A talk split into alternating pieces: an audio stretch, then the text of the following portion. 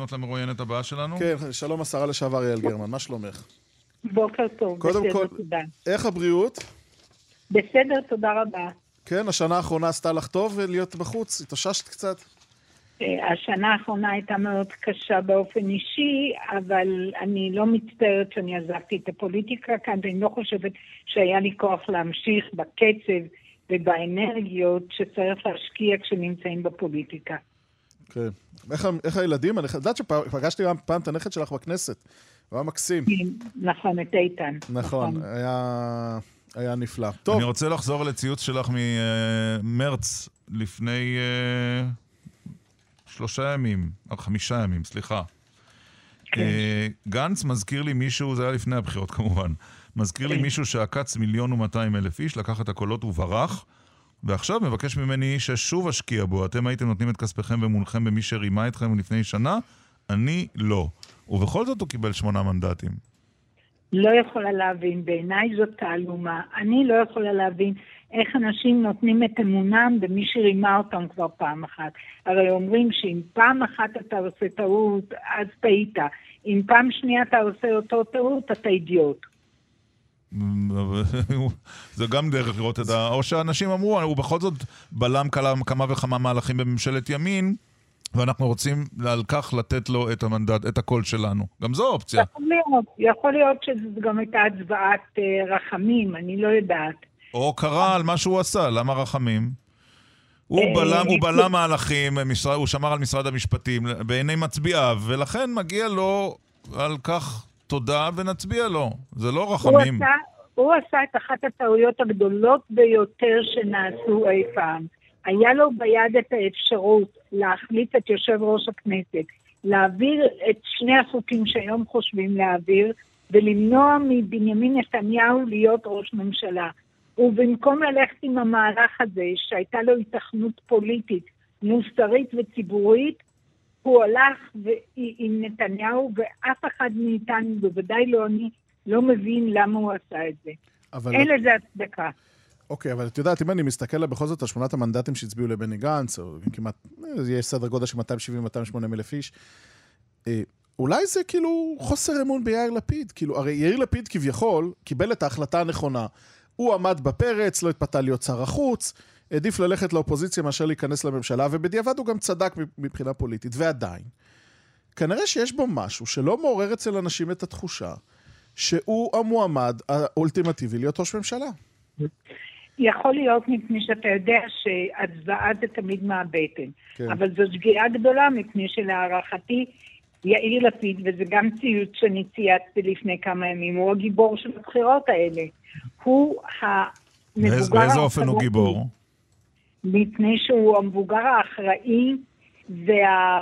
אה, המבוגר האחראי בבחירות האלה. תראה, הוא לא דאג לעצמו. לאורך כל הדרך אנחנו רואים איך שהוא יודע להעמיד את עצמו במקום שני ולקדם את אינטרס הציבור. החל מהקמת כחול לבן, שהוא הלך על הצד, למרות שיש עתיד הייתה המפלגה הגדולה ביותר בכחול לבן, הוא ויתר על המקום הראשון, ודרך זה שהוא ויתר גם על רוטציה, והפעם הוא הבין שאם הוא ידבר על עצמו ויאמר שהוא מועמד, הוא יפגע בכל המחנה אבל- וגם יעודד את המחנה. אבל יש למטבע הזה גם צד שני, יעל גרמן. יאיר לפיד, בפוליטיקה, שש מערכות בחירות. זו המערכת הבחירות השישית שבה הוא מתמודד. מתוך השש, שלוש פעמים הוא עמד בראש מפלגה, והוא אף פעם לא הצליח להרכיב ממשלה. כמה מערכות בחירות לפי דעתך מועמד צריך שיתמודד עד שמפלגתו תגיד אולי אנחנו צריכים, מה שאמר אגב עופר שלח, לחשוב אחרת? כמה מערכות בחירות? אתה שואל אותי על יאיר לפיד? כן, אני כן. מצטערת, אני אחזיר לך בשאלה, ומה עם אה, בנימין נתניהו, שהוא ראש ממשלה כל יכול, הקוסם הכל יכול, ארבע פעמים הוא לא מצליח להרכיב ממשלה, והוא נמצא ביתרון אדיר על פני יאיר לפיד. אבל הוא עשה פריימריז עם. גדעון סער, אחרי שהוא נכשל, וניצח את גדעון סער, אם אני לא טועה, מה זה, 72-28? 27 וחצי, משהו כן. כזה. אולי גם יאיר לפיד צריך לעשות פריימריז? אל, אם אתה שואל, שואל אותי על פריימריז, אני אומרת לך שאני חושבת שצריך לעשות, לעשות פריימריז ביש עתיד. זה לא קשור לכך שיאיר לפיד הוכיח את עצמו כמנהיג האחראי והבוגר, ב, לא רק בבחירות האלה, אלא בכל השנים האחרונות. גם בכך שהוא שם את עצמו מספר שתיים כשצריך, וגם בכך שהוא ניהל אה, קמפיין אחראי וידע להשית את כל המחנה. אבל אולי יש לו תקרת זכוכית של 20 מנדטים והוא לא יכול לעבור אותה, יעל גרמן, וצריך להכיר בכך. אני חושבת שאתם כפרשנים פוליטיים, ואני, מעט השנים שלי בפוליטיקה, רואה שאין דבר כזה תקרת פוליטית. פעם מנצחים, פעם מפסידים, ואותו אדם שפעם הפסיד יכול אחר כך לנצח ולהפך. אין שום תקרת זכוכית. יש באמת, אה, יש הצבעה. זה כלל, ו... אגב, זה כלל אגב שלא חל על מפלגת העבודה, שם אה, לא נותנים עוד הזדמנויות, כידוע. יכול להיות, אבל זה בוודאי אה, כלל שאנחנו יכולים לראות לאורך כל הדרך, ורק לאחרונה ציינו את השמונה בחירות שבהן אה, בגין לא הצליח, ולאחר מכן הצליח בגדול ובגדול. אה, אז אני לא מאמינה בתקרות זכוכית, ולהערכתי כן. יאיר לפיד הוא המנהיג האלטרנטיבי. ועכשיו כדאי שיוותר על ראשות הממשלה ולהציע אותה לבנט, כדי שבנט יבוא לגוש בו חבר לפיד? או שלא צריך להרחיק לכת? יאיר לפיד יעשה מה שטוב למדינה. הוא אמר את זה במפורש, הרבה יותר חשוב לו להחליף את ביבי מאשר להיות ראש ממשלה, וכך הוא גם יפעל. ושוב יוכיח את האחריות ואת הבגרות שלו, ואת זה שלדעתי הוא המנהיג האולטימטיבי שאנחנו זקוקים לו היום, אחרי שנים כה רבות, mm. של מנהיג שרק חושב על עצמו כן, ומנצל אבל, אותנו. אבל את חושבת שזה טוב למדינה שיהיה ראש ממשלה ממפלגה קטנה של שבעה מנדטים? עם קואליציה אידיאולוגית שמשתרעת ממרץ עד... אה, איילת שקד. אני חושבת שזה טוב למדינה שבנימין נתניהו ילך הביתה ויפסיק להשתמש בנו באמת כבני ערובה ולהרוס לנו את הכלכלה ולהרוס לנו את החברה ואת הדמוקרטיה.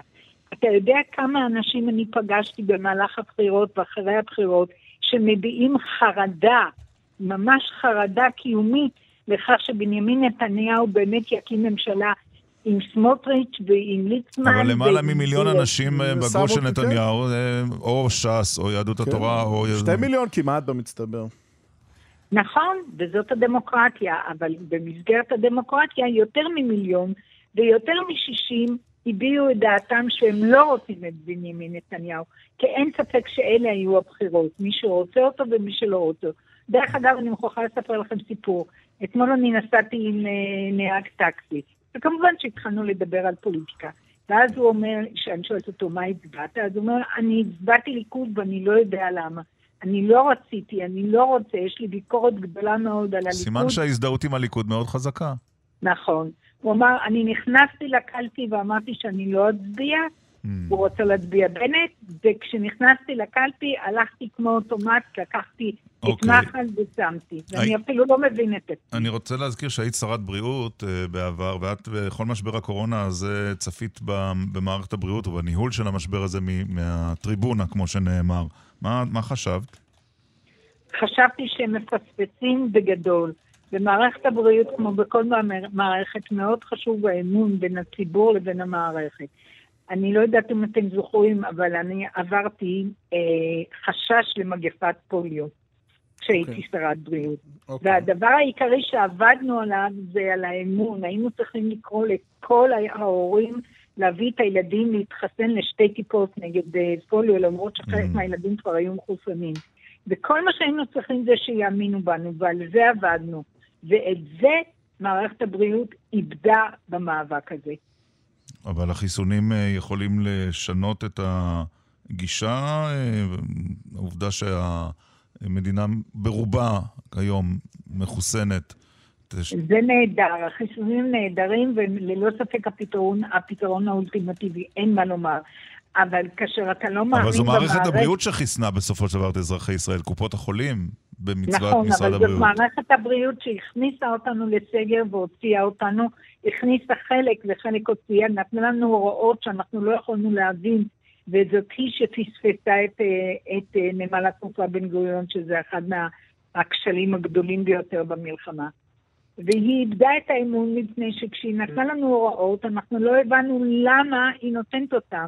ומה עוד שההוראות, למשל, חלו על על הילדים שלי ועל הנכדים שלי, אבל לא על הילדים והנכדים בבני ברק ובמאה שערים. אמר, אבל היא תצטרך לשקם את האמון הזה, אין דרך אחרת, לא? נכון, צריך לשקם, צריך לעשות עבודה קשה מאוד כדי לשקם את האמון. להחזיר את האמון כדי שבפעם הבאה שמערכת הבריאות תקרא לנו להתחסן, או לרחוץ ידיים או לשים מסכות, שנעשה את זה, כי אני סומכת עליה מבחינה מקצועית. יעל היא גרמן, מערכת מאוד מקצועית ומאוד טובה. יעל גרמן, לשעבר שרת הבריאות, יש עתיד תודה, ובריאות, הרבה בריאות, יעל גרמן. תודה רבה לכם.